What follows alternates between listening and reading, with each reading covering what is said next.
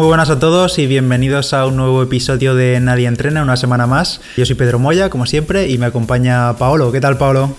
Buenas, ¿qué tal? Aquí estoy después de hacer un entrenamiento cruzado, ahora te contaré. A ver, ¿cómo van estas semanas? Que la semana pasada ya nos contaste que habías empezado a, a trotar, cochinear, como lo llamo yo, y, y te he visto por Strava que ya, joder, eres un influencer, tienes las actividades llenas de comentarios, chaval. Sí, sí, sí, o sea, es una locura, vamos, tan influencer que es que contesto a la gente que no es y me dicen, no, no, si has contestado al otro al otro García, no a mí, y yo te he preguntado otra cosa. Un lío, sí, sí, eso, o sea, no doy abasto, esto de ser influencer es, es demasiado duro para mí. Madre mía, madre y los entrenamientos, bien, bien, ahí, muy poquito a poquito, la verdad que voy demasiado poco a poco, pero bueno, de momento contento así. Todavía no me ha picado el gusanillo, todavía me cuesta un poquillo salir... Ha entrenado el picorcito ese que hemos hablado en otros podcasts de empezar a entrenar, todavía no lo tengo, pero está está a puntito, está a puntito. Yo creo que hoy no hoy no he salido a entrenar, no he salido a correr porque estaba haciendo entrenamiento cruzado y pero ya mañana, yo creo que ya mañana me va a picar. El gusano me pica mañana. Pero a ver, antes de hablar de, de este entrenamiento cruzado que has hecho, eh, estás solo corriendo, ¿no? De momento la bici y nada, cero. Sí, quiero, quiero hacerlo así, correr solo y pillar una buena base, porque si no, lo voy a dejar. Si yeah. no, voy a dejar de correr. Si me pongo con la bici, lo voy a dejar. Entonces es una manera así de eh, obligarme un poco a, a darle más a la, al correr, que me gusta y quiero cogerle, cogerlo con ganas, al menos las mismas o un poco más que, que el año pasado, ah. y también para perder, para perder peso más rápidamente. Hace poco, hace unos días hablaba con unos amigos que justo les he convencido para comprarse una bicicleta de carretera y al mismo tiempo les decía que esta quizás es la peor época para montar en bici por el, la, por el tiempo, por la temperatura, que hace falta mucha fuerza de voluntad para, para ponerse la, los pedal, los, las zapatillas y salir. Sí, eh, es que, fíjate, yo creo que te lo he comentado alguna otra vez, el hecho de ponerme las lentillas ya supone como un cincuenta por ciento del esfuerzo de, de salir a entrenar y salir a correr súper fácil, y ahora que no me tengo que poner las lentillas, vamos, es que ya van varios días que si me hubiese tenido que poner las lentillas no salía directamente, y correr es ponerte las zapatillas, cuatro cosas y, y ya, y no hay que abrigarse tanto. Claro, entras en calor porque enseguida. Claro, con la bici hay que abrigarse mucho porque puedes ir a treinta cuarenta por hora y si estás a cero grados, pues una sensación térmica de menos diez, así que hay que abrigarse bien. Por Eso ejemplo, es. Noviembre es muy mala época porque siempre llueve mucho, es la época más lluviosa del año, noviembre mm. es muy mala. Diciembre, aunque hace frío, no hace tanto frío como por ejemplo ya mediados de enero. Mediados de enero, febrero sí que es muy mala también junto a noviembre. Sí, pero, pero una... bueno, es que si te pones a quitar meses al final, ¿qué te quedarías? Con, con, desde que empieza el cambio de hora agosto. Hasta junio, no, porque ya julio ya, que si el veranito, no sé qué, agosto, me voy de vacaciones. Y luego empezamos, uh, qué calor, que... tal. Claro, claro. No, es, es buen mes diciembre. Cuesta un poco más porque hay que abrigarse, lo que hemos dicho, pero, pero hay que salir, hay que salir, hombre. Ya, bueno. A ver, pues nada, en este episodio de Nadie Entrena vamos a hablar eh, de los preparativos antes de una competición o antes de un objetivo, antes de una carrera, eh, sea cual sea.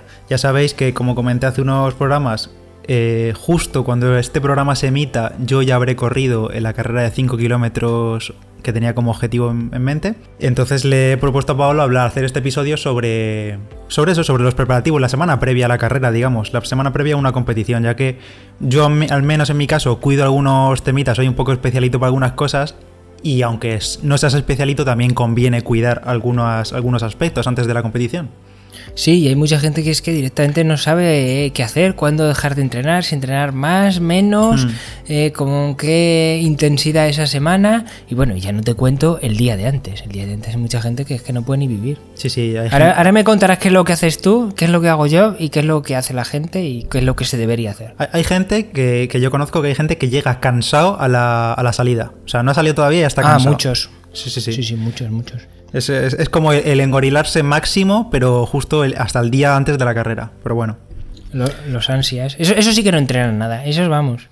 Bueno, en fin, mira, vamos a empezar justo por ahí, por la parte del entrenamiento. ¿Qué hay que hacer en la semana previa o las par de semanas previas antes del gran objetivo? Porque obviamente no se puede mantener la intensidad que se tiene durante los meses previos, o al menos no, no tanta. Mira, eh, lo que dice todo el mundo y lo que es, es... justamente la semana de antes el trabajo ya está hecho, los deberes ya están hechos, sí. Y esa semana es ir rebajando el, la cantidad de entrenamiento, relajarse y, y, y no hacer ninguna cosa rara. A ver qué haces tú y te cuento un poco lo que, lo que hago yo. También hay algunas diferencias, porque las pruebas que yo hago son diferentes sí, sí, claro. a las que haces tú, pero, pero cuenta, cuéntanos. Sí, al menos yo a pie, bueno, esto es lo que se conoce, que seguramente todos habréis escuchado alguna vez, lo del tapering, que es una, una palabra muy molona para decir reducción de entrenamiento, básicamente. Eh, pues yo a nivel de entrenamiento lo que hago es esta semana eh, bajar el volumen. Por ejemplo, en las últimas semanas he estado corriendo como cincuenta a sesenta kilómetros por semana, más o menos aproximadamente, alguna semana menos, y esta semana me quedaré casi en el cincuenta por ciento, o sea, no sé si haré veinticinco kilómetros incluyendo la carrera de cinco, o sea, el volumen baja mucho, la intensidad no creas que tanto. Por ejemplo, lunes descansé, ayer martes aún hice un rodaje muy ligero de cinco kilómetros y luego series de, de doscientos metros. Y de lo que me queda de semana va a ser hoy un rodaje muy suavecito, mañana jueves descansar, viernes otro rodaje así más ligerillo y sábado antes de la carrera va a ser eh, salir diez minutos, o sea, estirar las piernas y ya está. Mira, eh, para una carrera de cinco kilómetros que es bastante explosiva, eh, en el equivalente a lo mejor podría ser en una, en una carrera de ciclismo, pues yo que sé, una, una carrera máster de, yo que sé, sesenta, setenta kilómetros así a fuego, que, que te la fulmines en hora y media, hay que llegar con un poquito de dolor de piernas. Hmm. Esta es la sensación general con la que hay que llegar. Hay que llegar un poquito, como tú has dicho, un poquito cansado, pero un poquito solo. Si es una prueba de, de, de fondo, hay que llegar descansado. Descansado hmm. ta, tal cual. O sea, tienes que llegar incluso a algo fofo a la salida, que los primeros eh, kilómetros te cueste, te cueste. Sin embargo, para una carrera muy explosiva, viene bien venir ya calentito. Por supuesto, ni que hablar de si es una carrera explosiva, como va a ser tu caso, que no va a superar los veinte minutos de duración. Eh, un, un calentamiento previo sí, sí, intenso. Sí. Eso, eso, muy, eso muy por supuesto, importante. Vamos. Eso por supuesto, ya lo comentamos, lo comenté hace en las carreras estas previas que he hecho durante octubre y noviembre, que el calentamiento va a ser, eh, va a durar casi como, como la propia carrera, para llegar alto de pulso ya, bien caliente, y para que no, no pase nada a nivel muscular justo en el momento de la salida, claro. Pero es importante eso de que no, no hay que, no hay que descansar demasiado si es una prueba muy corta, porque a lo mejor los primeros minutos y el calentamiento te vas a estar un poquito fofo y, y te va a costar coger el ritmo. Así que es, es que es una ciencia el llegar para la carrera idónea en el momento exacto. Hay muchas herramientas web, por ejemplo Strava tiene en la versión de pago una, una sección que se llama Fitness and Freshness, uh-huh. que tú puedes ver la carga de entrenamiento y el momento exacto de, de, de descanso óptimo en el que puedes llegar al día en concreto, y eso ayuda bastante. Sí, esto en el Garmin también lo, lo veo ahora con el Fenix eh, cinco, que te analiza entre el descanso, la recuperación, la variabilidad de la frecuencia cardíaca durante el día y tal, te va dando el estado de entrenamiento y te va indicando si está óptimo, si te estás sobreentrenando, si estás muy relajado. Entonces pues lo tengo un poco a raya. También es verdad que en esta semana, la semana previa, también se tiene un poco la sensación de que, joder, si me estoy quieto parece que voy a perder todo el entrenamiento. Que no, no hay que dejar que te invada el ansia, porque es como hay que tener un poco de autocontrol y no querer, lo que hemos dicho al principio, no querer seguir entrenando como loco hasta llegar a la línea de salida, porque parece que como vienes de un periodo de entrenamiento muy constante y duro, si te paras piensas que lo vas a perder todo en tres días por no entrenar al mismo nivel. Claro, claro. Pero tampoco, por ejemplo, toda la semana previa estarse parado. No, no, claro. Porque a lo mejor no, a lo mejor no pierdes eh, la capacidad de, de tu entrenamiento que has conseguido, pero sí que vas a llegar fofo. Vas a llegar fofo. Pues eso, es que el, el, yo creo que no se puede definir mejor. Todo el mundo conoce bien esa sensación de que te pesan las piernas, pero si te hubiesen puesto cinco kilómetros más, pues hubiese reventado a todo el mundo. Es que mm. no, no, es esa, no es eso lo que se busca. Mm. Ni llegar muy descansado, ni llegar matado. No sé si en, en, en carreras ciclistas o en marchas hay más o menos según la distancia a partir de cuándo empiezas a reducir el volumen de entrenamiento. Es que depende mucho de, de la carrera que vaya a ser, si sabes que va a ser una salida a fuego, si no, eh, depende cómo te la vayas a tomar tú, si es en plan competitivo, si yeah. no, eh, depende. Ya, por ejemplo, a, a pie no es, tampoco es eh, exacto, no son matemáticas, pero por ejemplo, en una carrera de cinco o diez kilómetros se baja, se baja volumen de entrenamiento la semana previa. O sea, no hace falta que te vayas dos semanas bajando volumen. En cambio, por ejemplo, en una maratón, para estrenarte en maratón o correr una maratón, pues lo mismo ya te planteas bajar volumen de entrenamiento, pues un par de semanas antes, porque también vienes de un volumen mucho más alto, claro. Sí, bueno, yo creo que más o menos sería exactamente igual en una carrera de bici. Digamos que un gran fondo, tipo una maratón en, en bici, sería una marcha que fueses a hacer a partir de las casi siete horas. A partir de siete horas ya si necesitas ir descansado y, y no pasa nada porque los primeros kilómetros te encuentres un poco fofete. Al kilómetro cincuenta, sesenta ya vas a empezar a entrar en calor y, y entonarte y es, y es la mm. parte importante. Para todo lo que baje de seis horas, con una semana de... de descenso de la carga de entrenamiento es más que suficiente, como tú dices. Yo no. creo que las equivalencias vienen a, vienen a ser esas seis horas en bici y las tres y media o cuatro, las que te tires con la maratón. Uh-huh. Oye, ya que estamos hablando de entrenamiento, cuenta el entrenamiento cruzado que has comentado antes. Pues ha venido ver, un señor hecho? con un camión. ¿Te has ido a IKEA? Uy. No, bueno, ese es peor. Pff, yo he tenido lesiones yendo a IKEA. ¿eh? Solo consi- Ojo, yo, so- yo, no. yo solo considero tirada larga ir a IKEA. Pero es que he tenido lesiones. Te lo juro que una vez fui, fui a IKEA después de un entrenamiento y, y, y, se, y se me jodió un gemelo. O sea, pero, pero no sé qué cojones me pasó. Y estuve una semana fastidiado. Es que a mí Uy. andar me cansa mucho más que hacer doscientos kilómetros en bici. Pero vamos, de aquí a Lima. Ah. Y esto, una cosa importante de, de los días previos a, a, a carreras, que es que la gente dice, bueno, el día antes un paseíto por la ciudad. Normalmente si vas a competir fuera de claro. ciudad, pues en otra ciudad, pues el paseíto este. Pues hostia, los paseítos a mí a veces me han costado caros, ¿eh? Los claro. paseítos por la ciudad el día de antes. No, pues escucha, eso es muy muy común porque normalmente, por ejemplo, en carreras tipo maratón, que no, normalmente no suelen ser en tu ciudad, sueles irte lejos, ya no a otro país, sino a otra ciudad de España, por ejemplo. Y claro, que si tienes la feria del corredor el día antes, que si obviamente ya que vas, pues te vas de turismo, de tapeo, tal, y acabas el sábado por la noche reventado con cuarenta mil pasos. Sí, sí, sí. Ojito, por eso lo digo. Si es que ya esas cosas ya me las conozco. Sí, sí, sí. Y, y, y ya no te cuento si te vas a Asturias y te metes. Por cierto, importantísimo. Sidra, la sidra ultra prohibida el día antes de una, de una marcha o una carrera. Pero vamos, es que es, es absolutamente letal. No sé por qué, pero a todo el mundo que conoce, que conozco, la sidra sienta como el culo eh, el día antes de una marcha. Luego vale. tómate todas las que quieras y, y, y, y dóblate a, a sidra. Pero el día de antes, déjate, déjate. Un cachopo te puedes meter si quieres. Que te va, te va a pesar medio kilo, pero bueno, eso ya a, tus cosas. Pero la sidra es mortal, ¿eh? No sé por qué. Y vamos con el entrenamiento cruzado. Sí, o sea, ha venido un señor con un camión y me ha dejado dos mil kilos de leña y los he tenido que meter de la rampa al garaje dentro. Y nos hemos tirado ahí un par de horas colocando leña. Pues eso, es entrenamiento es que es de fuerza entrenamiento puro y duro. Sí, sí, sí, muy guapo, vamos. Tengo los riñones muy ricos.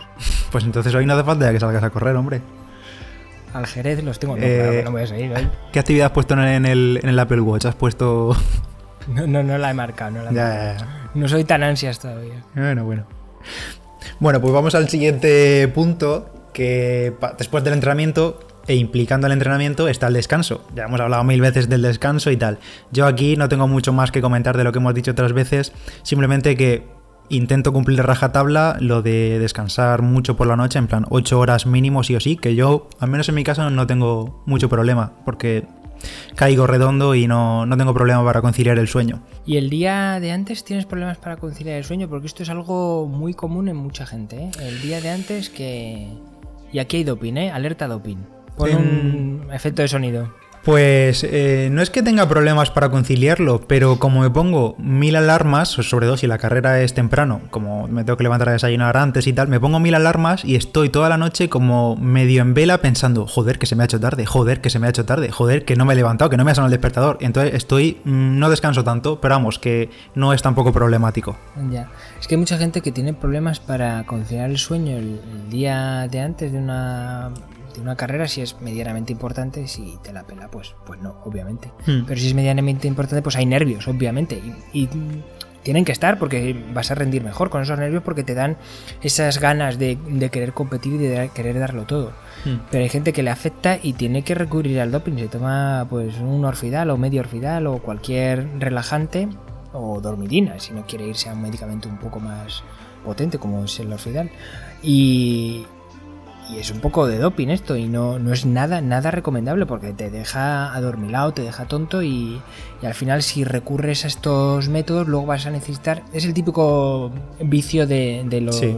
drogadictos, pongámoslos entre comillas, de un relajante y luego un excitante, relajante, excitante, la bajona y el, y el subidón. Sí, y claro. Esto pues obviamente no. Hay que buscarse otros métodos, eh, si quieres tómate una tila o, o relájate o no le des tanta importancia. O... Y yo creo que al final el mejor Pero... método, es verdad que ese día previo no duermes tan bien por los nervios, sobre todo si es una prueba importante, larga, en la que llevas preparando mucho tiempo, pero yo creo que el mejor remedio para descansar bien es acostumbrar al cuerpo y crear el hábito, o sea, no intentar dormir bien el día antes y los días anteriores, ay, fiesta, venga, acostarme a las cuatro de la mañana, no, hay que...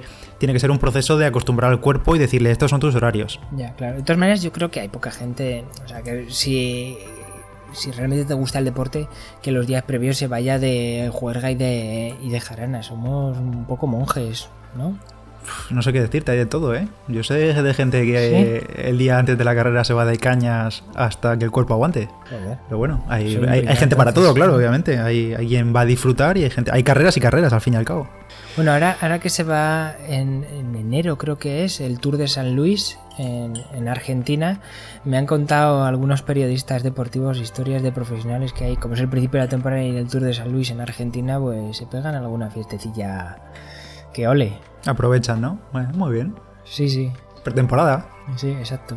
Ah, y unido a esto del descanso de las ocho horas mínimo, o a lo mejor alguna siestecilla algún día que no puedes dormir tanto, también me pongo, aunque eso me lo pongo casi siempre, el electroestimulador. No es un Compex, es uno de marca Beurer, que creo que ya lo recomendé, o si no ya lo recomendaré.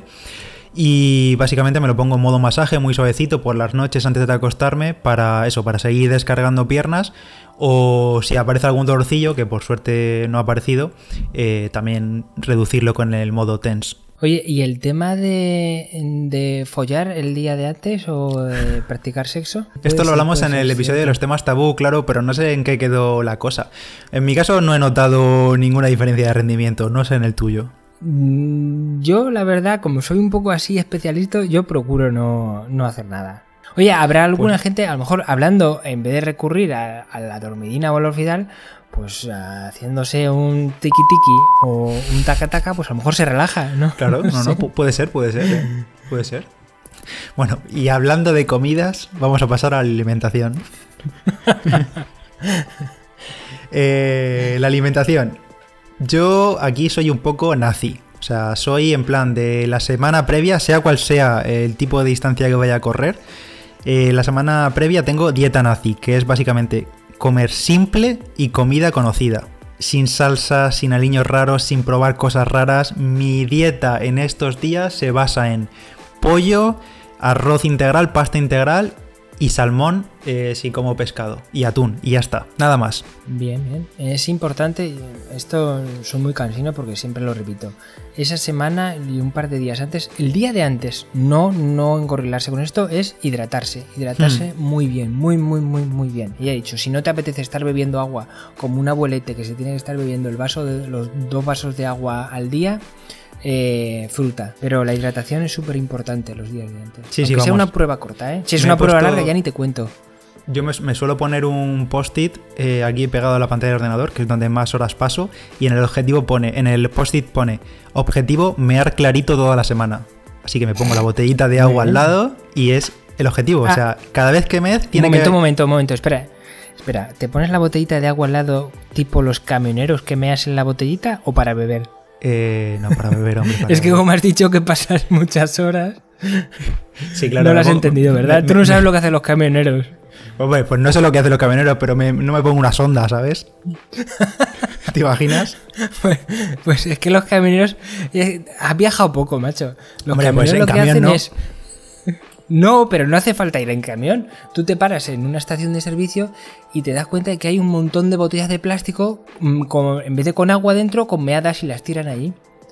Joder, y lo que hacen es, para no parar, mean en la botella. No me, no me fijo en eso nunca. Luego cuando encuentran, tiran. Sí, sí, sí. Esto lo hacen los camioneros. Ahora me dirán todos que no, los que nos escuchen, pero lo hacen. Bueno, pues, lo hacen. Pues eso. Objetivo, mear clarito, básicamente. Beber, hidratarse mucho, agua en mi caso, yo no tengo problema con eso.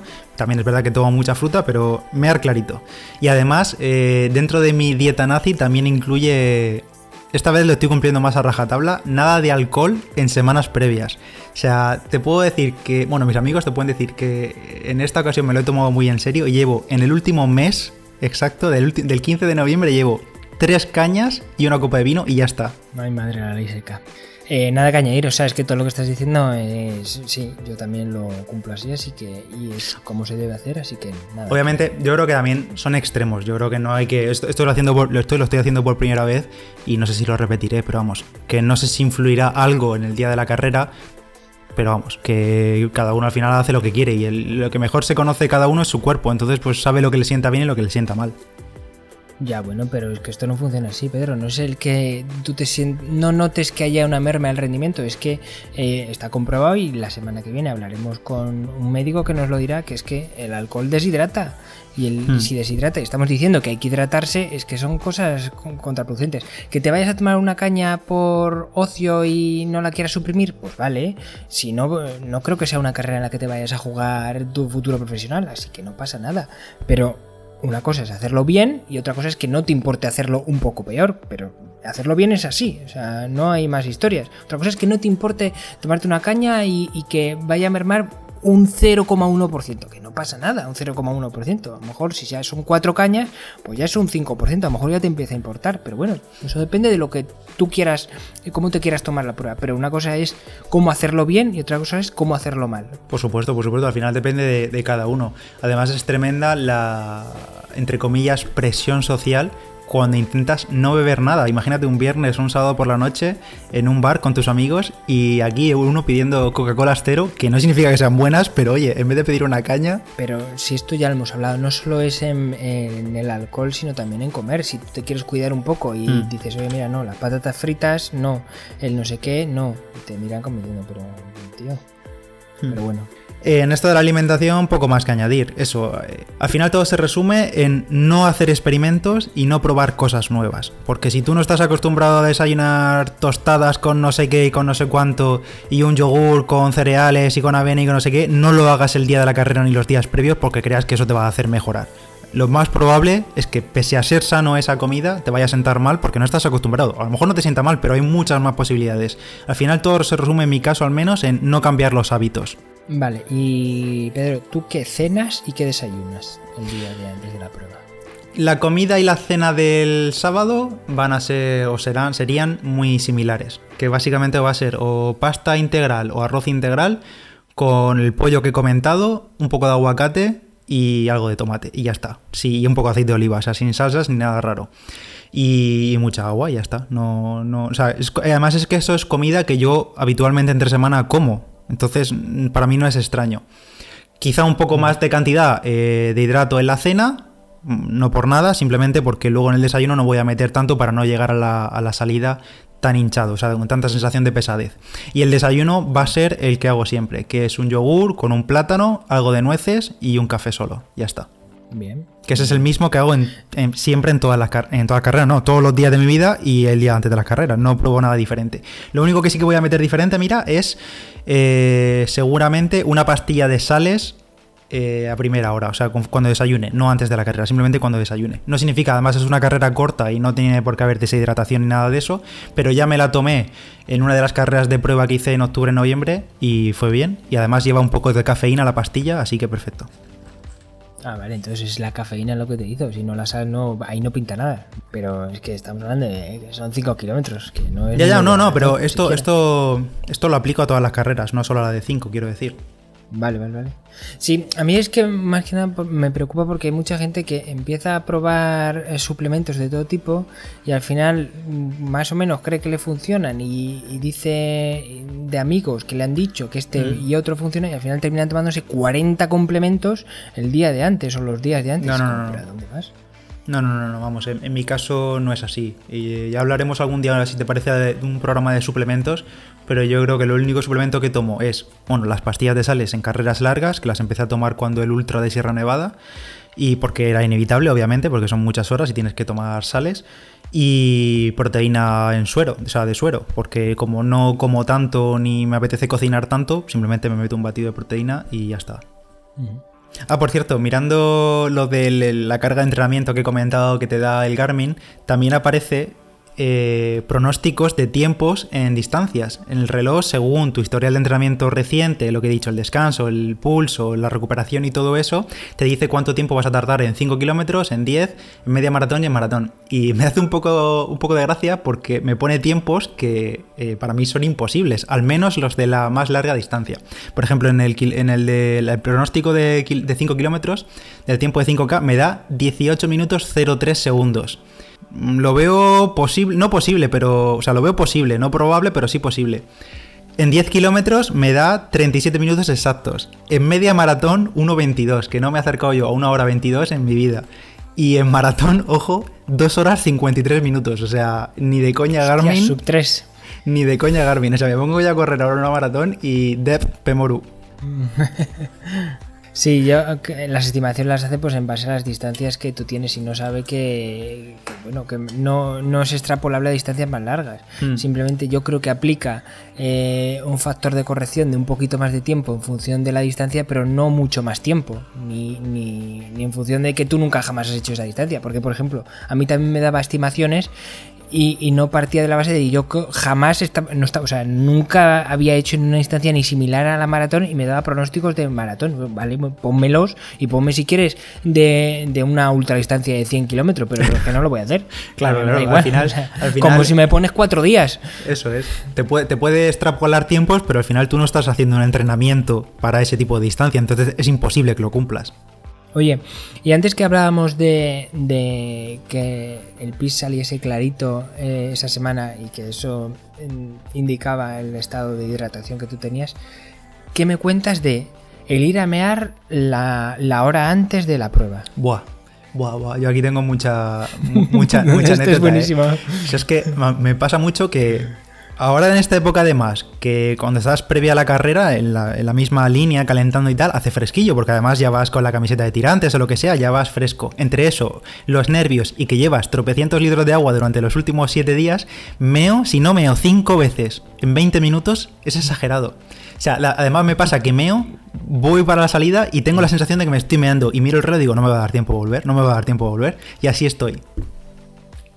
Pero esto es muy típico, o sea, no es porque estés sobrehidratado, es que todo el mundo pues quiere mear ochenta veces y lo verás, o sea, no hay más que acercarse a la carrera y verás todo el mundo meando como perros en cualquier esquina, sí, mean sí, sí. Y tienen la sensación de que pero esto es normal y es una anécdota muy graciosa. En los ciclistas yo creo que ya lo he comentado, además se suma el, el tema de cagar, que quieren ya. estar eh, cagados y meados todo lo posible. Y no hay creas. Gente que recurre de nuevo A, a cosas para el día de antes o la mañana eh, y salir vacío por sí. tema de peso y por, bueno, pues... Sí, sí, en, en corredores esto de, de cagar también se, se cumple mucho. Eh, eso cada uno conoce su cuerpo, pero yo al menos, por ejemplo, en mi caso tengo mi rutina y es terminar de desayunar y, y quedarte vacío. O sea, es así, pero sí que es verdad que hay gente que hasta el último momento está apurando y diciendo, joder, tengo que buscar un baño porque tengo que salir ligerillo. Sí, yo también, por suerte, eh, justo después de desayunar, eh, café, copa y cigarro, ¿cómo se dice? Muñeco de barro. Pues... No, pero en mi caso no se cumple la copa ni el café. O sea, ni la copa ni el cigarro. Ni el cigarro. En fin, tú, bueno, bueno, no voy a decir nada. Bueno, y poco más, la verdad. En esas semanas previas yo no hago mucho más. Sí que es verdad que, por ejemplo, el día antes, como tradición, ya, bueno, como tradición, intento prepararme toda la equipación que voy a llevar, que por ejemplo en este caso, que es un cinco K, no voy a llevar nada. Voy a llevar la camiseta, el pantalón de Palabra de Runner, el reloj va a ser, para los curiosos, el Fenix cinco, que dije que me había comprado. Voy a llevar la banda del pecho, porque como la salida es explosiva, seguramente el Fenix con el sensor óptico se le vaya la pinza al pulso y no lo pille ya, entonces con la banda me aseguro de que vaya bien. Y de zapas voy a utilizar las Nike Zoomfly S P Fast. Son ligeritas, son así esas tochas de la nueva eh, gama de diseño de Nike, pero muy ligeritas y muy reactivas y te empujan hacia adelante, así que toda ayuda será bienvenida. Vamos, que eso te quita quince segundos. Por lo pues menos, no sé. quince, veinte. Pues no lo sé, pero al menos quizás psicológicamente sí, así que... Pero vamos, ya las he estado usando y muy, muy contento con ellas. Pues yo creo que te va a ir bien, ¿eh? Confío. Eh, así Confío que, pues incluso eso. en lo que... en lo que... en la estimación del, del Garmin, de veras, como sí. A ver, la semana que viene saldremos de dudas. O ni si no, podréis verlo este mismo domingo en Strava. Os metéis a mi Strava, que lo tenéis en la descripción del podcast y, y lo veis. Nada más que comentar, ¿no?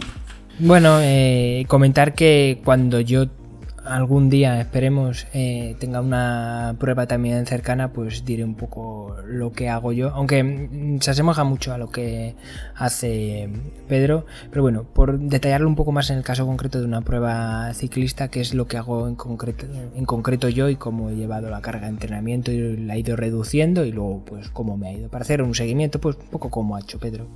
Fenomenal. Así que me tengo que obligar un poco también a, a montar para que eso se produzca. Eso, eso. Esperemos que, que sea pronto ese programa. Vale, pues si te parece, Paolo, pasamos a las recomendaciones. Empiezas tú. Vale. Pues mira, un gran problema dentro del mundo del ciclismo es encontrar una bomba eh, de mano, no la bomba de pie, para llevar en las salidas. Cuando si tienes una emergencia y has pinchado, pues eh, reparar y volver a hinchar. Pues claro, la gente, que si una bomba súper ligera, que si compacta, al final nadie tiene una bomba en condiciones, nadie. Te vas a grupetas enormes y de, de grupetas de veinte personas a lo mejor hay una o solo o dos bombas buenas. El resto o no llevan, o es una bomba mala, o cualquier, o cualquier cosa, o no infla. Hmm. Importante, súper importante. ¿Cuántas recuerdo... bombas me habré comprado? Recuerdo esa pequeñita que llevaba yo, que tú me decías eso, el día que pinches no vas a conseguir inflar una mierda. Era una de estas min- minúsculas eh, ultra ligeras, pero claro, no, no podías hacer ningún tipo de, de presión y llegabas a los bares que puedes, que puedes necesitar, claro. Claro, es que todas te dicen, y sobre todo cuanto más pequeñas son, eh, puede llegar hasta ocho bares de presión, una mierda como un piano de grande, pero vamos, te lo digo ya. Y es que yo he sido de comprar también muchas bombas pequeñitas y súper ligeras de carbono y al final todos son una mierda. Al final, ¿qué es lo mejor? Una bomba con latiguillo, y las hay muy buenas y compactas. Hmm. Lecine es una marca eh, que pondremos en la descripción, eh, no nos patrocina, pero ya te digo yo que es la mejor. Y si no te gusta esa marca, por favor, busca una bomba con latiguillo. Es que es súper sencillo, enroscas el latiguillo al, a la válvula, lo enroscas a la, a la bomba...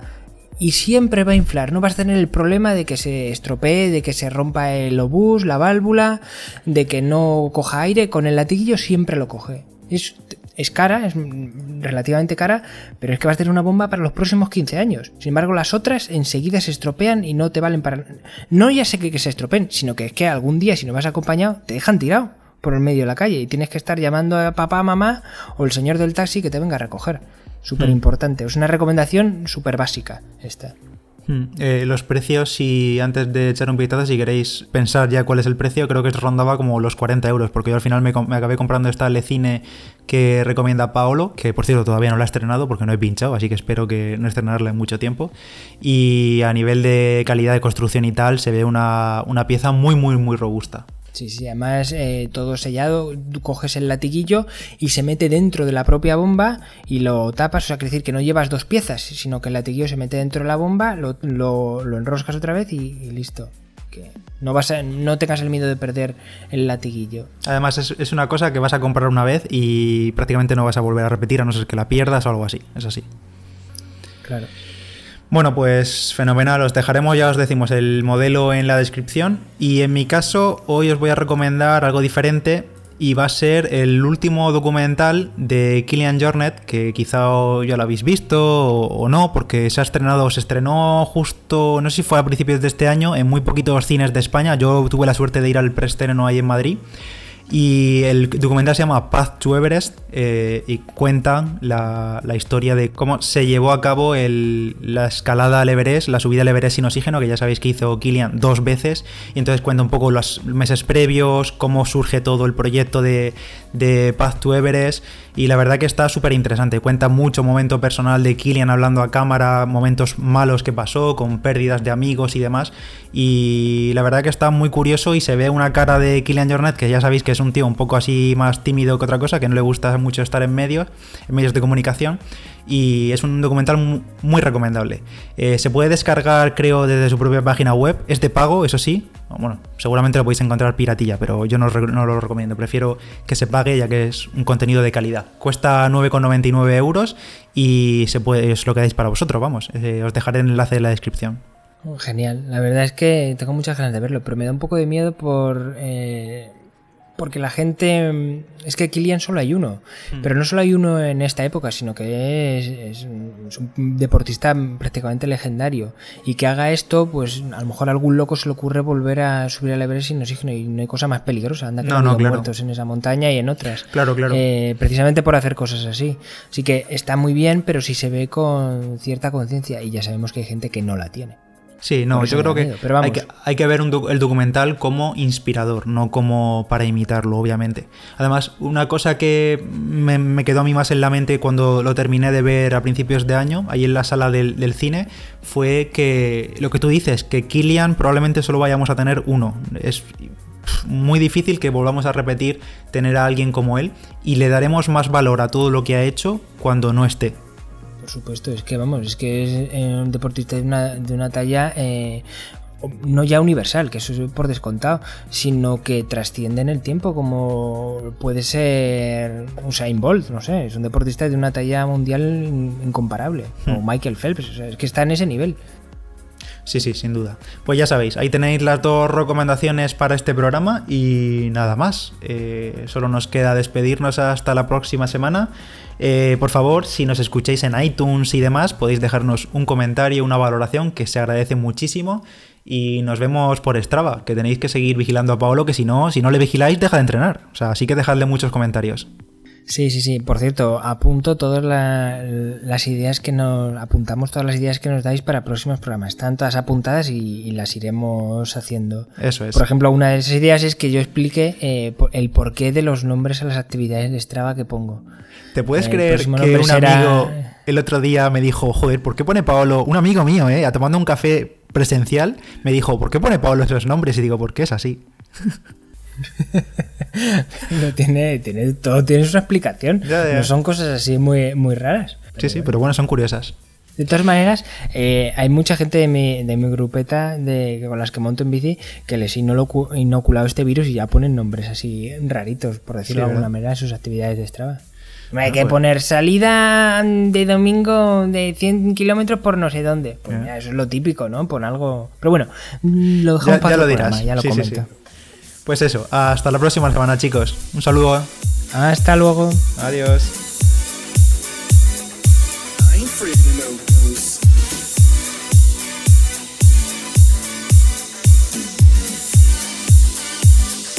ain't afraid of no ghosts.